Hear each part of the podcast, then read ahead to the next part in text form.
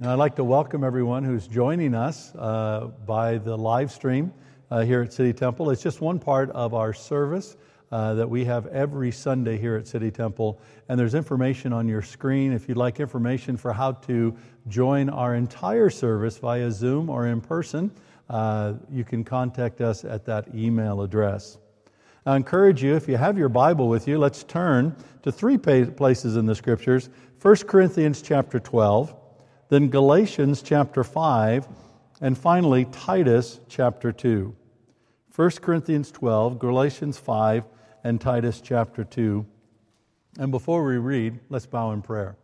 Gracious God, thank you so much for your word. I thank you that it is trustworthy and true. And I pray, Father, in the power of your Holy Spirit, that you'd speak to us your word this day and enable us to live it out, Lord. And I pray that your Holy Spirit would rest on me so I could bring your word to your people boldly and faithfully to the glory and honor of Jesus. For we pray it all in his name. Amen. Amen. In 1 Corinthians chapter 12, we're going to pick up where Paul is talking about spiritual gifts and he's talking about the church as the body of Christ. Uh, and we're going to read a portion of that beginning with verse 12. For just as the body is one and has many members, and all the members of the body, though many, are one body, so it is with Christ. For in one Spirit we were all baptized into one body Jews or Greeks, slaves or free, and all were made to drink of one Spirit. For the body does not consist of one member, but many. If the foot should say, Because I'm not a hand, I don't belong to the body, that would not make it any less a part of the body. And if the ear should say, Because I'm not an eye, I do not belong to the body, that would not make it any less a part of the body. For if the whole body were an eye, where would the sense of hearing? Or if the whole body were an ear, where would be the sense of smell? But as it is, God arranged the members in one body, each of them as He chose. If all were a single member, where would the body be? As it is, there are many parts, yet one body. The eye cannot say to the hand, I have no need of you, nor again the head to the feet, I have no need of you. On the contrary, the parts of the body that seem to be weaker are indispensable. And on those parts of the body that we think less honorable, we bestow the greater honor. And our unpresentable parts are treated with greater modesty, which our more presentable parts do not require. But God has so composed the body, giving greater honor to the part that lacked it, that there may be no division in the body, but that the members may have the same care for one another. If one member suffers, all suffer together. If one member is honored, all rejoice together. And then let's go to Paul's letter to the Galatians, Galatians chapter 5, again, just reading a small portion there, uh, verses 13 and 14.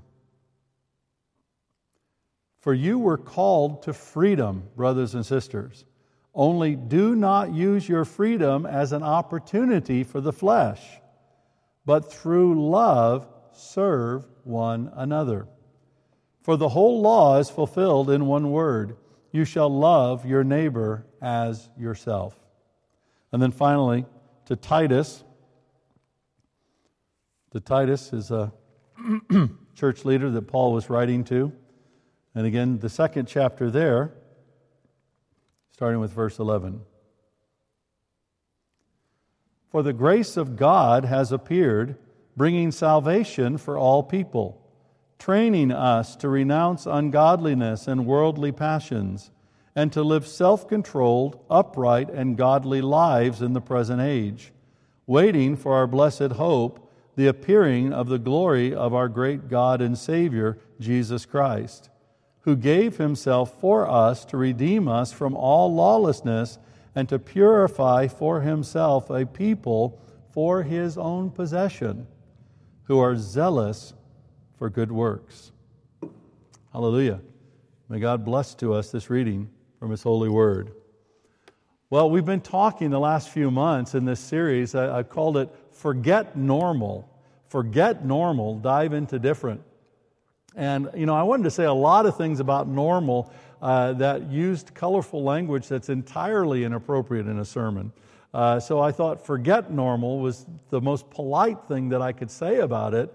Uh, but, you know, we really do need not to, to want to go back just to the way things were. We need to forget normal. I don't want a new normal right now. I don't think the world is ready for a new normal yet. I want to forget normal because, frankly, normal was all messed up before COVID. COVID didn't make the world messed up. All that COVID did was expose how our normal was so messed up in the first place. It exposed how our economy is all messed up how the rich were getting richer and, and, and those who, who were not even poor, you know, those who were in the middle incomes and, and, and lower were actually getting, getting poorer.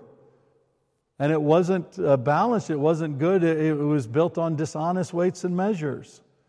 You know, we, we, we've seen the dysfunction in our national governments uh, all around the world.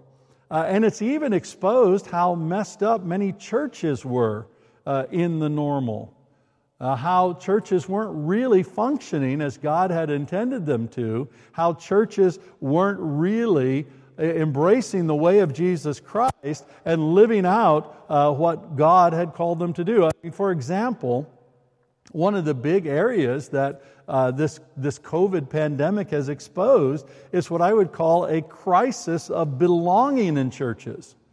Uh, and this crisis had been occurring for many, many years, where people really, even though they said, Hey, I'm a member of the church, I belong to the church, they weren't really behaving like they belonged. They weren't really behaving like that they were a part. That many Christians were in the church just for, their, just for themselves, to, to live out their own selfishness. You know, they were coming on Sunday just to hear a word for themselves, to bless them. Uh, they'd give some of their money just to, because they expected that they might get a blessing out of that. But there wasn't really a deep connection to the life of Jesus Christ. There wasn't a deep connection to the body of Christ. And so, consequently, people would hop from church to church to church to church, much like many people today hop from bed to bed to bed to bed. Uh, and we can see this belonging crisis uh, and how COVID exposed this.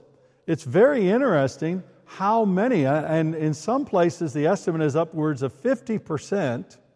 Uh, I've heard some, somewhere that big, as small as 25%, but a large percentage of people who during the lockdown not once participated in a church service. They didn't turn on a live stream.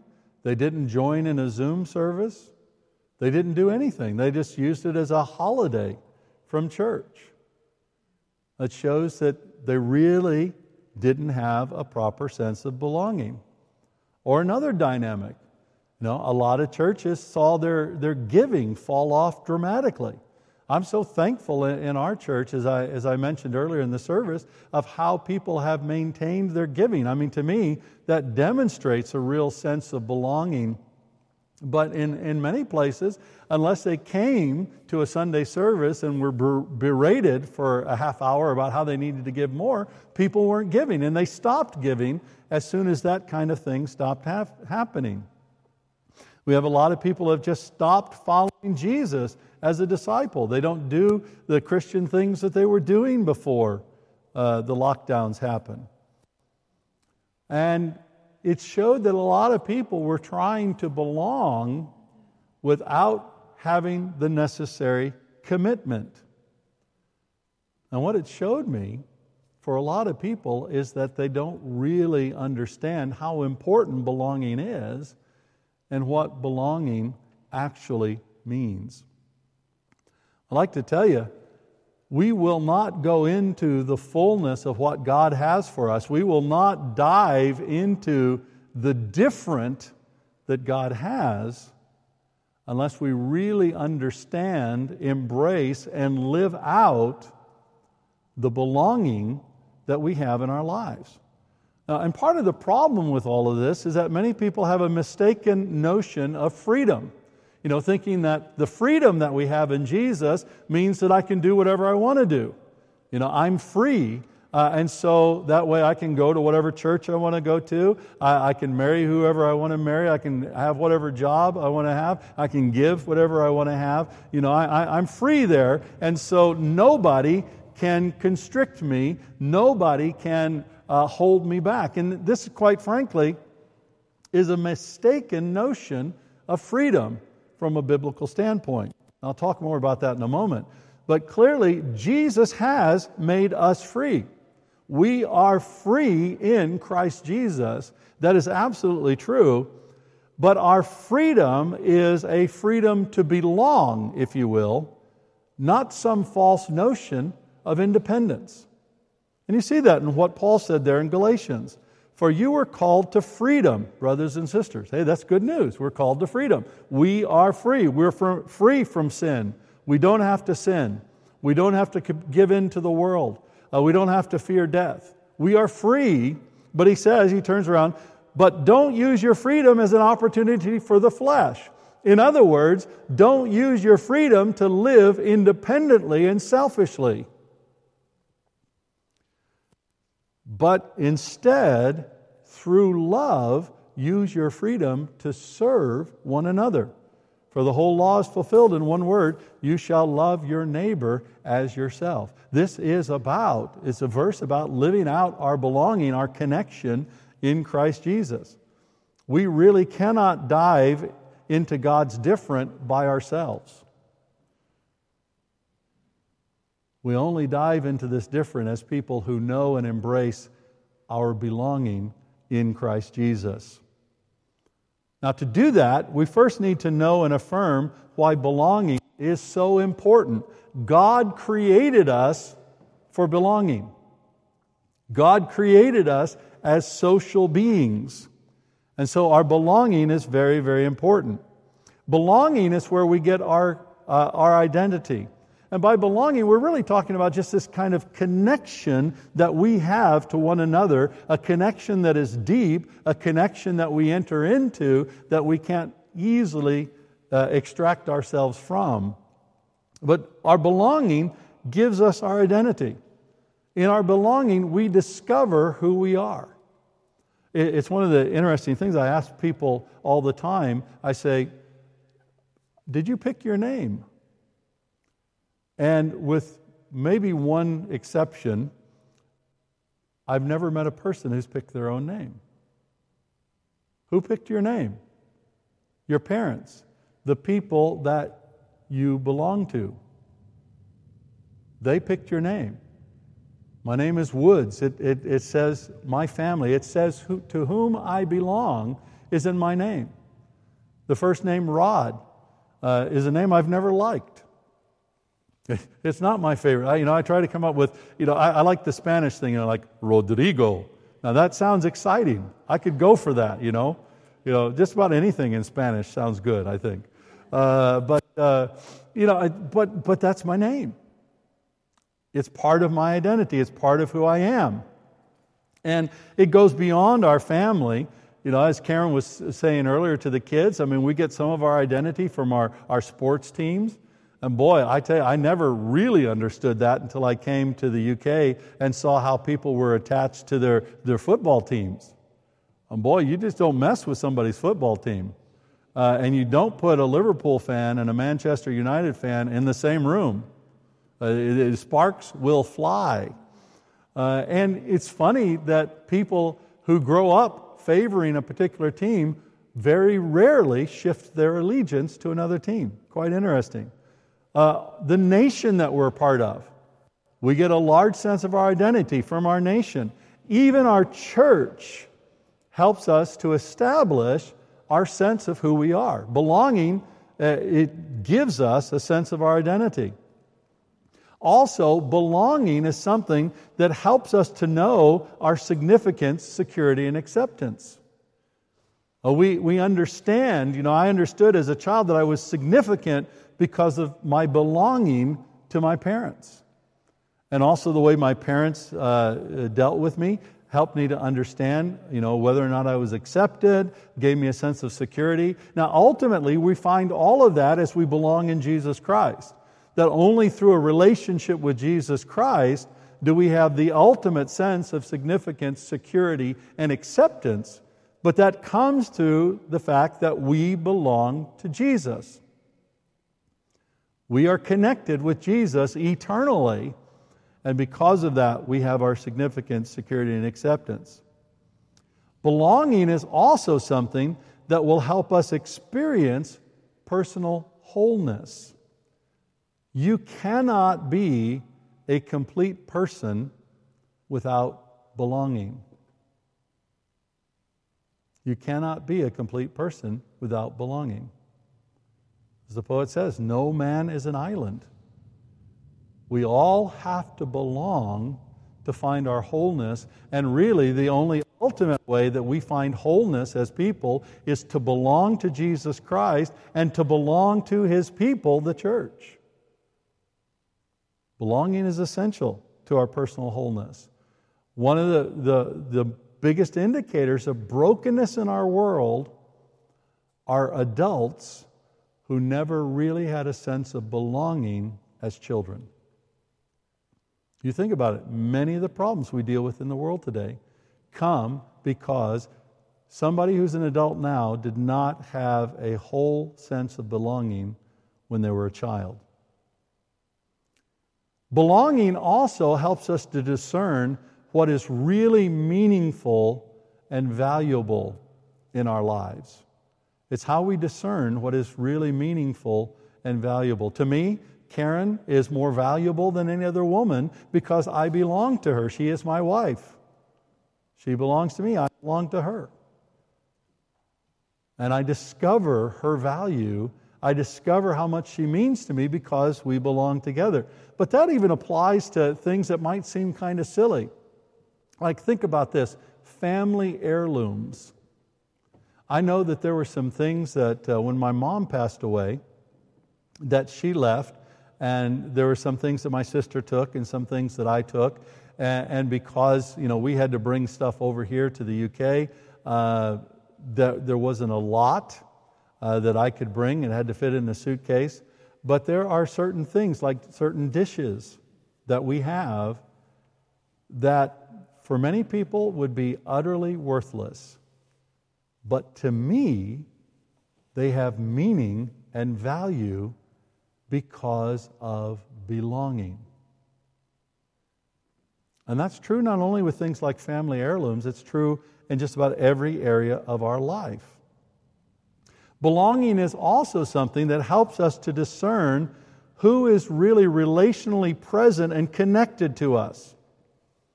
Uh, and when we know that people are present to us, when we know that people are connected to us, you know, for example, I, am surrounded by people in our residential community right now. We're not closely surrounded because they're physically distancing. Uh, but uh, I'm surrounded by people in our community right now, and I know that they belong to me and I belong to them because I can, I can see them. Uh, they are present to me. They are connected to me. Uh, the same was true as a, a child when I was growing up. I knew my mom, I knew my dad because they were present to me, they were connected to me. Now, this is important because when we have an understanding of people who are present to us and connected to us, it actually allows us to extend our relational presence and our connection to other people in healthy ways. Let me give an example. This is, I know it's a big concept to kind of get your head around, so let me give you a, a rather simple example.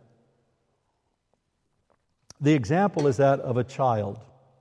Now, we know this from child psychology that if a child in the, in the earliest years of a child's life, say birth to three, four, five years old, if that child is relationally connected to her parents, In other words, the parents are present in the child's life. The, pres- the parents take time to connect themselves with the child and give that child a sense of being connected to them as mom and dad. So there's a real healthy dynamic there that begins to grow up. As that child gets older, the child will be able to form healthier relationships because of the healthy relationship that child had with her parents. And we know this is true. It is a fundamental thing. Uh, children who have that healthy connection with their parents, the parents are present, relationally connected to the child as they're growing up.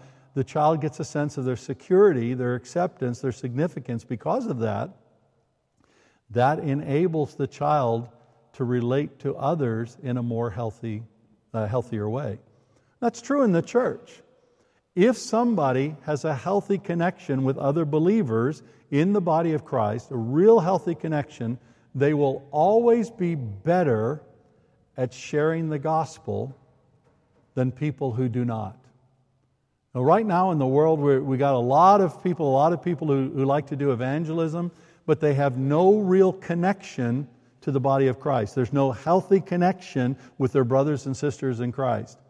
And if you are evangelizing without a healthy connection to your brothers and sisters in Christ, if you win people to Christ, those people will not grow on to become healthy and mature followers of Jesus. And we see it all around us. We see it all around us. So we need to have that belonging because it helps us discern who is relationally present and connected to us, which allows us to extend ourselves to other people to build relationships with them. Now, belonging also is something that trains us and disciplines us so that we live more richly and more effectively. Now, as a child, you grow up and your parents are the ones that teach you manners, for example. And if you learn your manners, that will help you to engage with other people in society more effectively. I mean, we see that, but that's also the body of Christ. One of the reasons that the church exists is so that people will have a healthy belonging, a healthy sense of connection to one another. And it's through that belonging or that connection that people grow as disciples of Jesus Christ. It's not just through teaching, it's through being connected to other believers in Jesus, hopefully, a few of whom are more mature than you are, that will help you to grow up and become more mature yourself. And that happens not because there's a good teacher, a good trainer. It happens because there's a good, healthy sense of belonging. And in the end, as well, belonging then becomes an anchor for us when storms and difficulties come. We have seen Christians who have thrived during lockdown and they thrived during lockdown because they developed a healthy sense of belonging and connection before the lockdown happened. They were able to endure some of the crises that have come into our world more effectively, more faithfully, and more faith filledly. They were able to do that because of the belonging and connection that they had to the body of Christ. And if you struggled in that, then it might be because you have not had the degree of belonging that you really need to have. And we can't really blame other people for our lack of belonging. You know, Jesus has done everything that we need for us to belong, and we do belong to one another, but we need to nurture that and grow in that belonging. So, how, how do we do that? How do we do that? Well, one of the things we have to do here in order to grow is to see through some of the illusions of a fractured world outside of Christ that are hindering us or destroying our sense of belonging. And there are three big illusions that the world tries to get us to believe, but they are nothing more than illusions. The first one is the illusion of freedom. I can't tell you the number of people outside of Christ who said, I'm really free.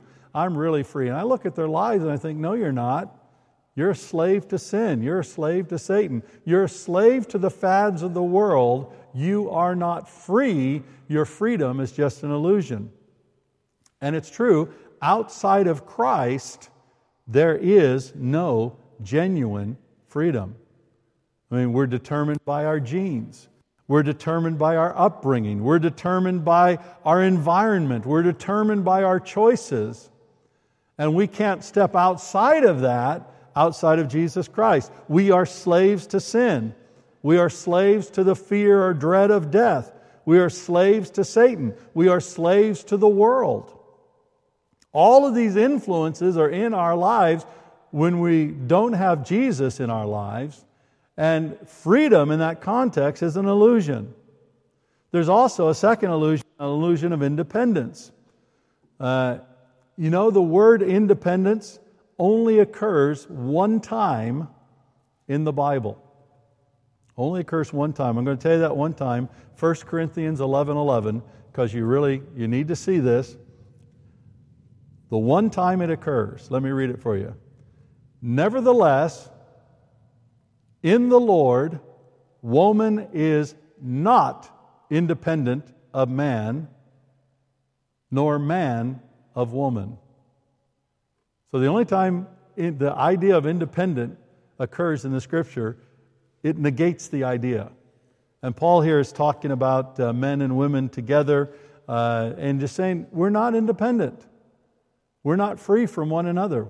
Women are not independent of men, men are not independent of women. And yet, there's a lot of attempts in the world to try to make that happen, but all those attempts fail.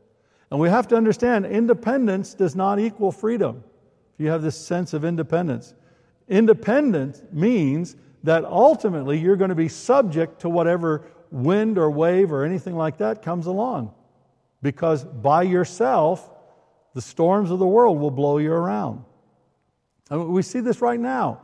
You can see this in the states, in the, in, in the, the, the arguments between Republicans and Democrats.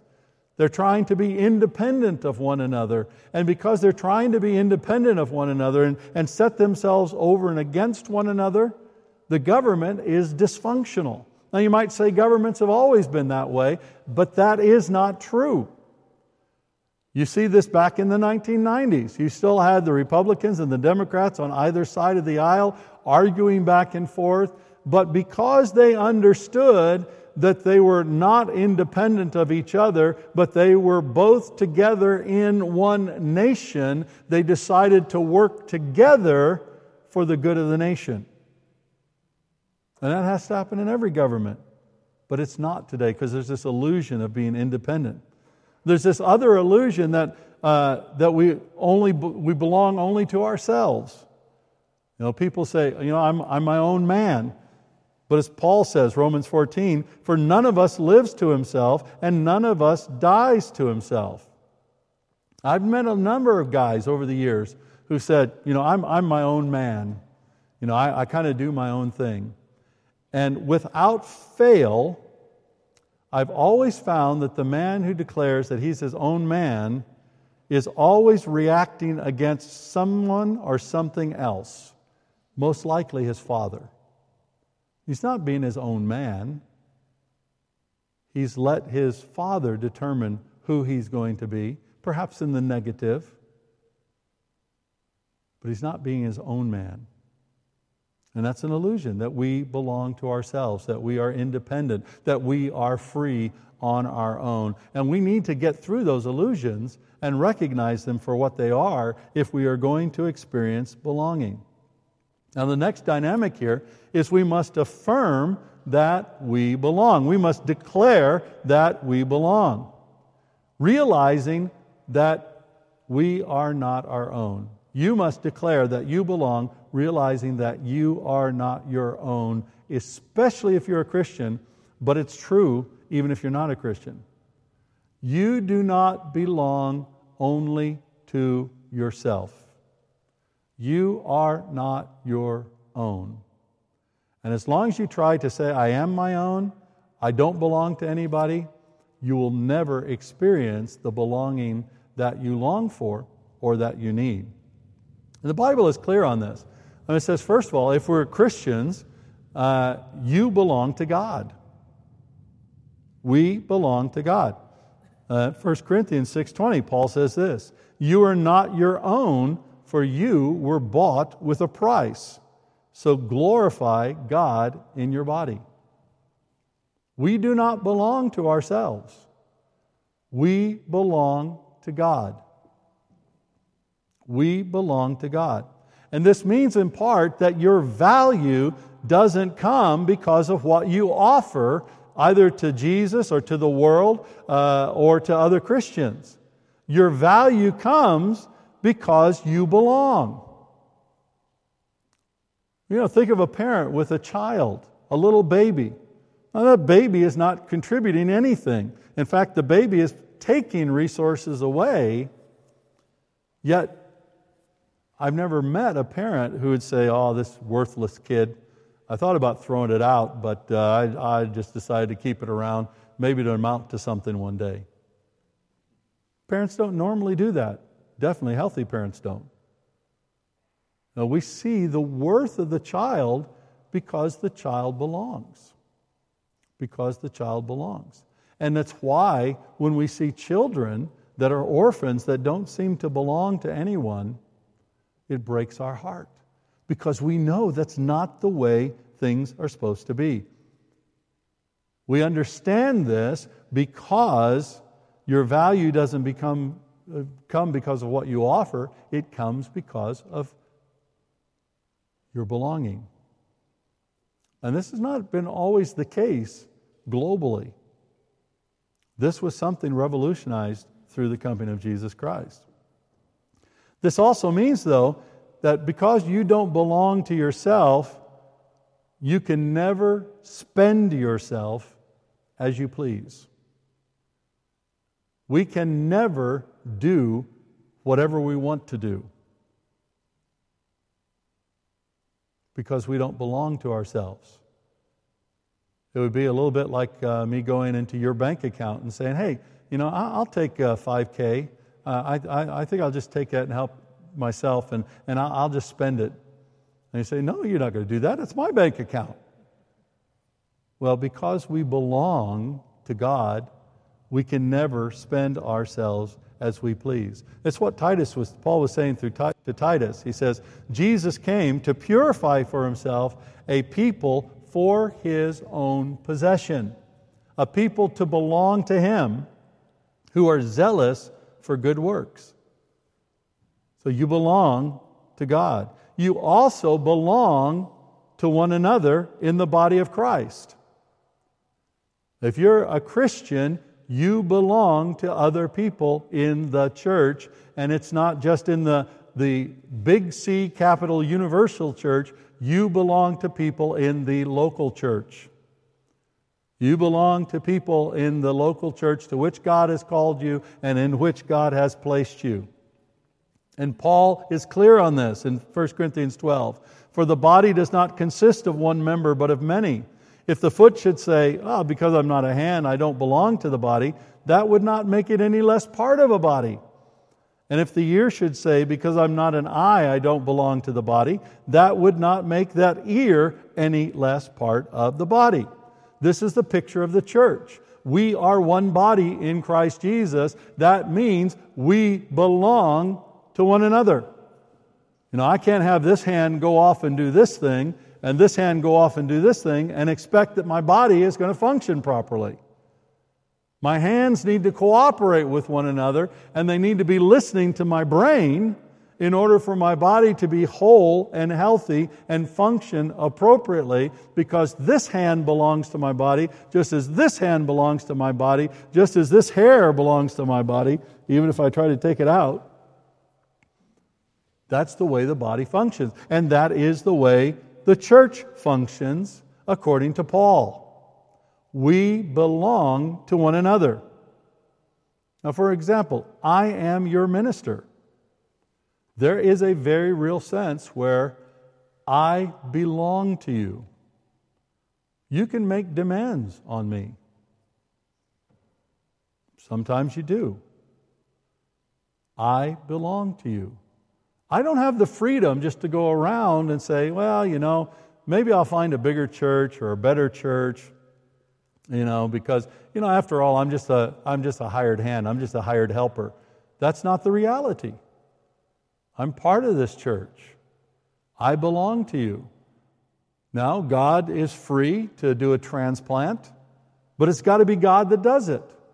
And many churches are torn up because the minister rips himself away from the church. It's not God, it's the minister, not realizing that the minister belongs to the fellowship. Now, I belong to you, but that doesn't mean, and here's where a lot of people get tripped up in this whole issue around belonging. I belong to you, but it doesn't mean that you own me or that you control me. Belonging and ownership are not the same thing. Belonging and control are not the same thing. I belong to my wife, my wife belongs to me, but that doesn't mean that I say jump and she says how high. You know, if I say jump like that, she might just, you know, put me down. I don't know. I just, anything, you know, she hates it when I make her sound cruel because she's not cruel. She's never cruel. Uh, and you know, everybody here knows that. Anyway. Now, but that's not how it works. Belonging doesn't mean control, belonging doesn't mean ownership. This hand doesn't control this hand. This head controls these two hands, hopefully, most of the time. Sometimes not as well as I'd like. But anyway, hopefully you get the point. We belong to one another. And in this reality, being the church involves creating and sustaining kind of an interdependent pattern of life so that together we follow Jesus and we become mature. That's the idea. We belong to each other, so we work together as one body so that together, as we live out that reality, we all follow Christ and we all become mature. And that will only happen when you belong to the church. And frankly, there are a lot of people out there, we've seen them at City Temple over the years, uh, they're, they're, present in every, every church, who might be church members, but they don't really belong. They've said, you know, I want to belong a little bit, but I want to keep control over my life. I want to belong a little bit, but I want to spend my life like I want to spend my life. You know, I, I want to belong a little bit, but I want to determine what ministry I do. I want to belong a little bit, but I want to determine, uh, you know, how I should live in the context of the church. I want to belong a little bit, but I should determine how often I come. I want to belong a little bit, but I should set the terms of that belonging. And it doesn't work that way. We belong to one another in the body of Christ, and we will not fully come into all that God has for us unless we plumb the depths of that belonging and make it real to ourselves. Declare, affirm, I belong to God, I belong to the people of God. Now, obviously, we also belong to our family and to our close friends. Our family and our close friends can make demands on us. You know, for example, the titles mom, dad, they're terms of belonging. I, I remember when Karen and I were, were first dating, and uh, Karen's mom just said, Oh, you know, Rod, just call me mom or, or mom Ballard. And so I did that. And it really hurt my mom. My, my mom, not her mom. Really hurt my mom. I didn't understand it. And one day she just took me aside and gently, she said, You know, Rod, you only have one mother. And I'm that person. I'm the one who changed your nappies. I'm the one who cleaned up your vomit. I'm the one who took care of you when you're sick.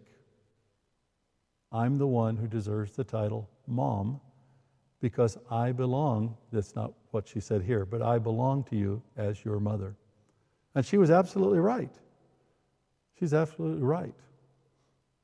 Or the mother child relationship. You know, the mother, a lot of times we talk about how our children belong to us. Hey, this is my child. But mothers belong to their children just as much as children belong to their mothers. The mother belongs to the child even when the child is in the womb, just as the child belongs to the mom. Now, this, and you say, well, okay, that sounds a little dodgy, but listen to this. Why is it that custody settlements in most places around the world, not every place, but most places around the world, certainly in the West, custody settlements almost always favor the mother. There's a unique sense of mutual belonging. You know, fathers belong as well. I'm not discounting fathers here at all. But I just wanted to show you the power of this. We belong to our family and our close friends. Now, I've got great friends in the States. Uh, my friend Jeff is a friend that's walked with me for, oh gosh, let's see, 40, 45, 47 years. That's longer than many of you have been alive. I mean, he's my friend. We belong to each other. I mean, he often says to me, Rod, you're closer to me than my own brother. There's a belonging there that is not diminished by distance and time. So we belong. We also belong to society, particularly our neighbors, just like Paul said. Love your neighbor as yourself. Now, we talked about how the church involves creating and sustaining an interdependent pattern of living in which we become stronger as disciples of Jesus Christ. Well, societies do the same thing. Societies exist because they create this interdependency, this relational belonging in the society that creates patterns of living, the work week, for example, that enable the society to function in a healthy way. Excuse me. It's absolutely essential. We belong to society. We also belong to humanity. You know, we share a common humanity. We were all created in the image of God, and every person is a person for whom Christ has died on the cross. And so we belong to humanity. We must affirm, we must declare that we belong. We are not our own. If you don't, you'll never experience the fullness of belonging that God has for you. The final thing here is we need to live out our belonging in Christ as God's children. We not only need to understand how important it is and get rid of those illusions, or sometimes the delusions that people live under, we, we need to affirm that we are not our own, that we belong. Most importantly, that we as Christians belong to God. But now we need to live it out. We need to live every day as people who belong. So, how do we do that? Well, first, we need to take our belonging seriously and obey God. You need to do the things that God has told you to do. If you're a husband, or you're a wife, you need to live in faithfulness to your spouse. If you're a husband or a wife, you need to say, I belong to you, you belong to me, and we need to preserve and protect that belonging at all costs. We need to do what God tells us to do. If we're Christians, we need to meet together.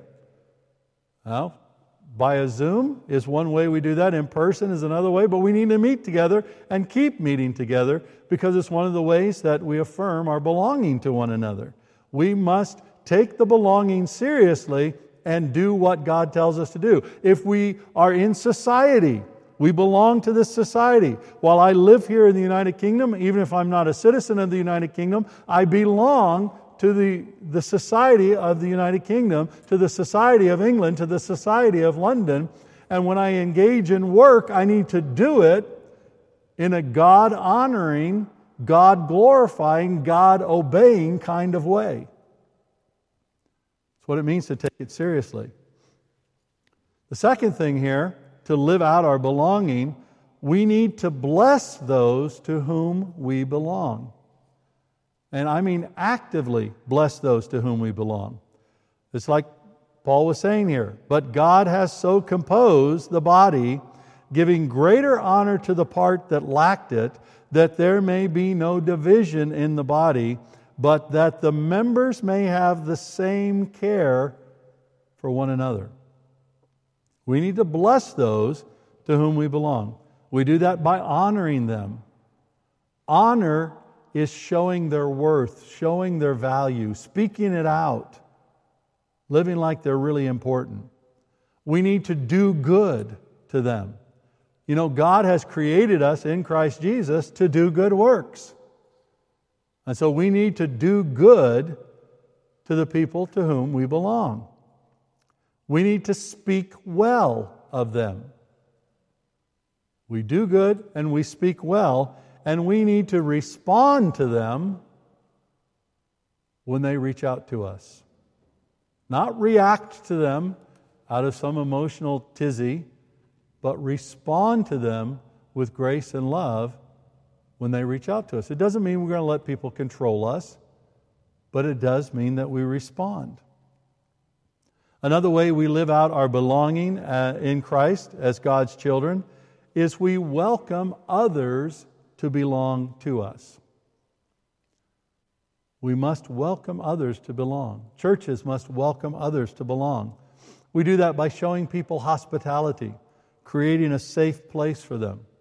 We break bread together. It's one of my favorite ways that uh, we welcome others to belong is having a meal together, eating together. It's why it's so important in every culture of the world. It's so important. It also means we give attention to those that we're welcoming in. Pay attention to them, give them attention. We need to also forgive freely. We need to understand if you have bitterness in your life, it will poison all of your belonging, not just the person that you're holding a grudge against. So you must forgive freely. It's absolutely essential. And when you're engaging in the world, you need to foster healthy belonging in your work and in your other activities and in the society around you. Uh, now, all of our human economies, all of our societies are enveloped in our social relationships. It's all about those social connections. And we need to uh, encourage those social connections and foster health in those social connections if we want our work, if we want our activities in society to be effective.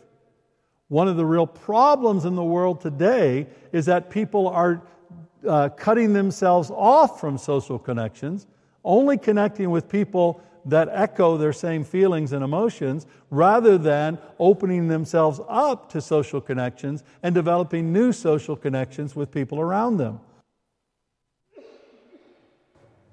And these connections will help promote health in our society. One of the, the great deceptions of some of the social media platforms like Facebook and Instagram is that they mimic social relationships in order to monetize them. But they're not really creating genuine social relationships. You know, every year, uh, and I, I hope that some of the people who do this aren't watching, every year for my birthday, I get all these people from Facebook. They, you know, as they say, happy birthday, happy birthday, happy birthday.